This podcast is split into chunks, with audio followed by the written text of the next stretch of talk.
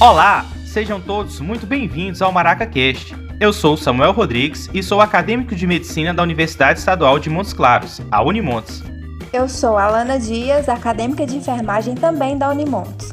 O MaracaCast é um podcast de educação em saúde produzido por acadêmicos e preceptores do Programa de Educação para o Trabalho em Saúde, o PET Saúde. Nós atuamos mais especificamente na UBS do Maracanã, na cidade de Montes Claros, estado de Minas Gerais. Ajeite-se aí na sua poltrona porque está começando o primeiro episódio do MaracaCast.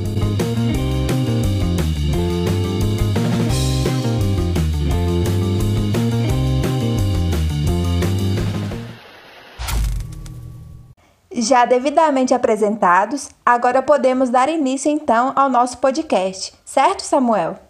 Isso mesmo, Alana. Nessa primeira temporada do MaracaCast, teremos três episódios que abordarão o programa Previne Brasil, que é o novo modelo de financiamento da atenção básica proposto pelo governo federal. Esse programa foi criado em novembro de 2019 por meio da portaria número 2979.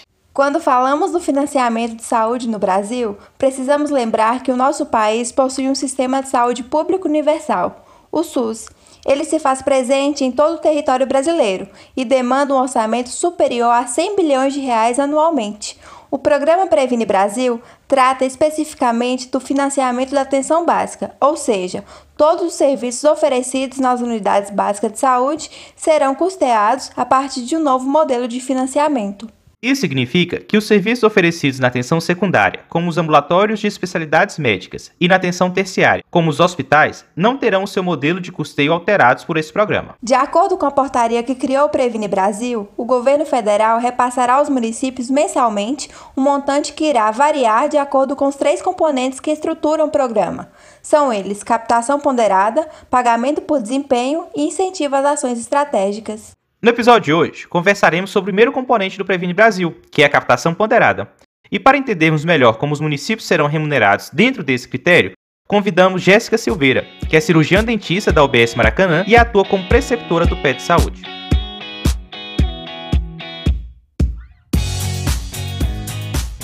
Jéssica Silveira, seja bem-vinda ao MaracaCast. Conta pra gente o que é a captação ponderada. Oi meninos, é um prazer estar com vocês. E antes da gente falar sobre captação ponderada, é bom lembrar que até 2019 o financiamento da atenção básica era através de um montante que era o PAB fixo. Esse financiamento era através da remuneração para o município de acordo com a quantidade de pessoas existentes nesse município.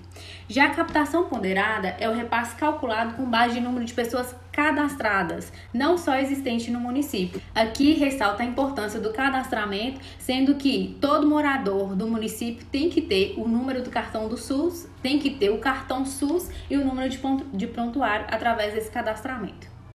Agora que sabemos a importância do cadastro, como saber se o usuário já possui o cadastro e como ele é feito? É, o cadastramento é feito através dos agentes comunitários de saúde, que são peças indispensáveis, é, uma vez que o próprio agente detém domínio do território e informações sobre família e indivíduo. Para saber se esse, esse usuário está cadastrado ou não, a gente precisa acessar ao prontuário eletrônico desse paciente, que é feito através do Cartão Nacional de Saúde, cartão SUS.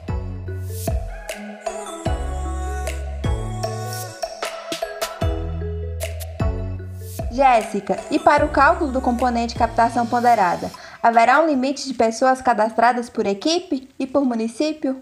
Então, Alana, não por equipe e sim por município. Sabe-se que cada território tem sua quantidade populacional que não segue nenhum padrão, uns com mais, outros com bem menos. Já o município há uma quantidade específica dessa população e deve sempre seguir os critérios do IBGE desde que o município não ultrapasse um limite que já é específico de cadastro, que é determinado pela quantidade dessas equipes de saúde da família que estão em funcionamento na cidade. Esses números podem e vão variar de cidade para cidade.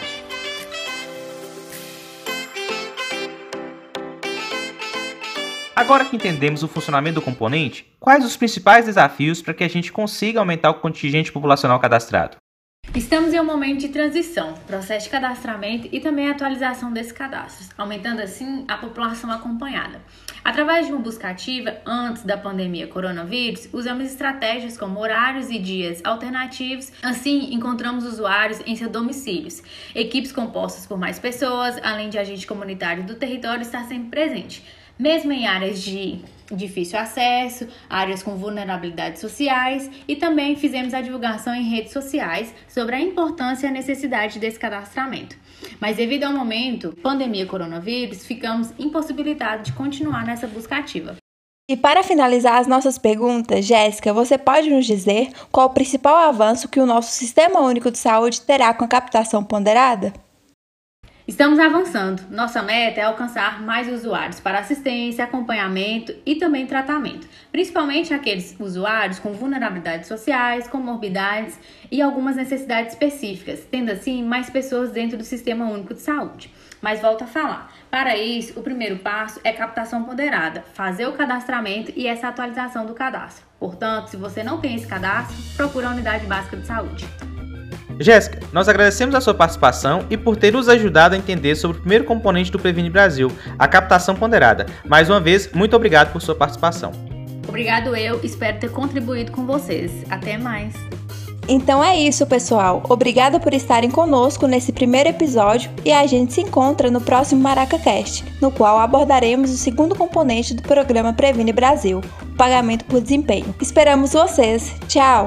Tchau e até lá.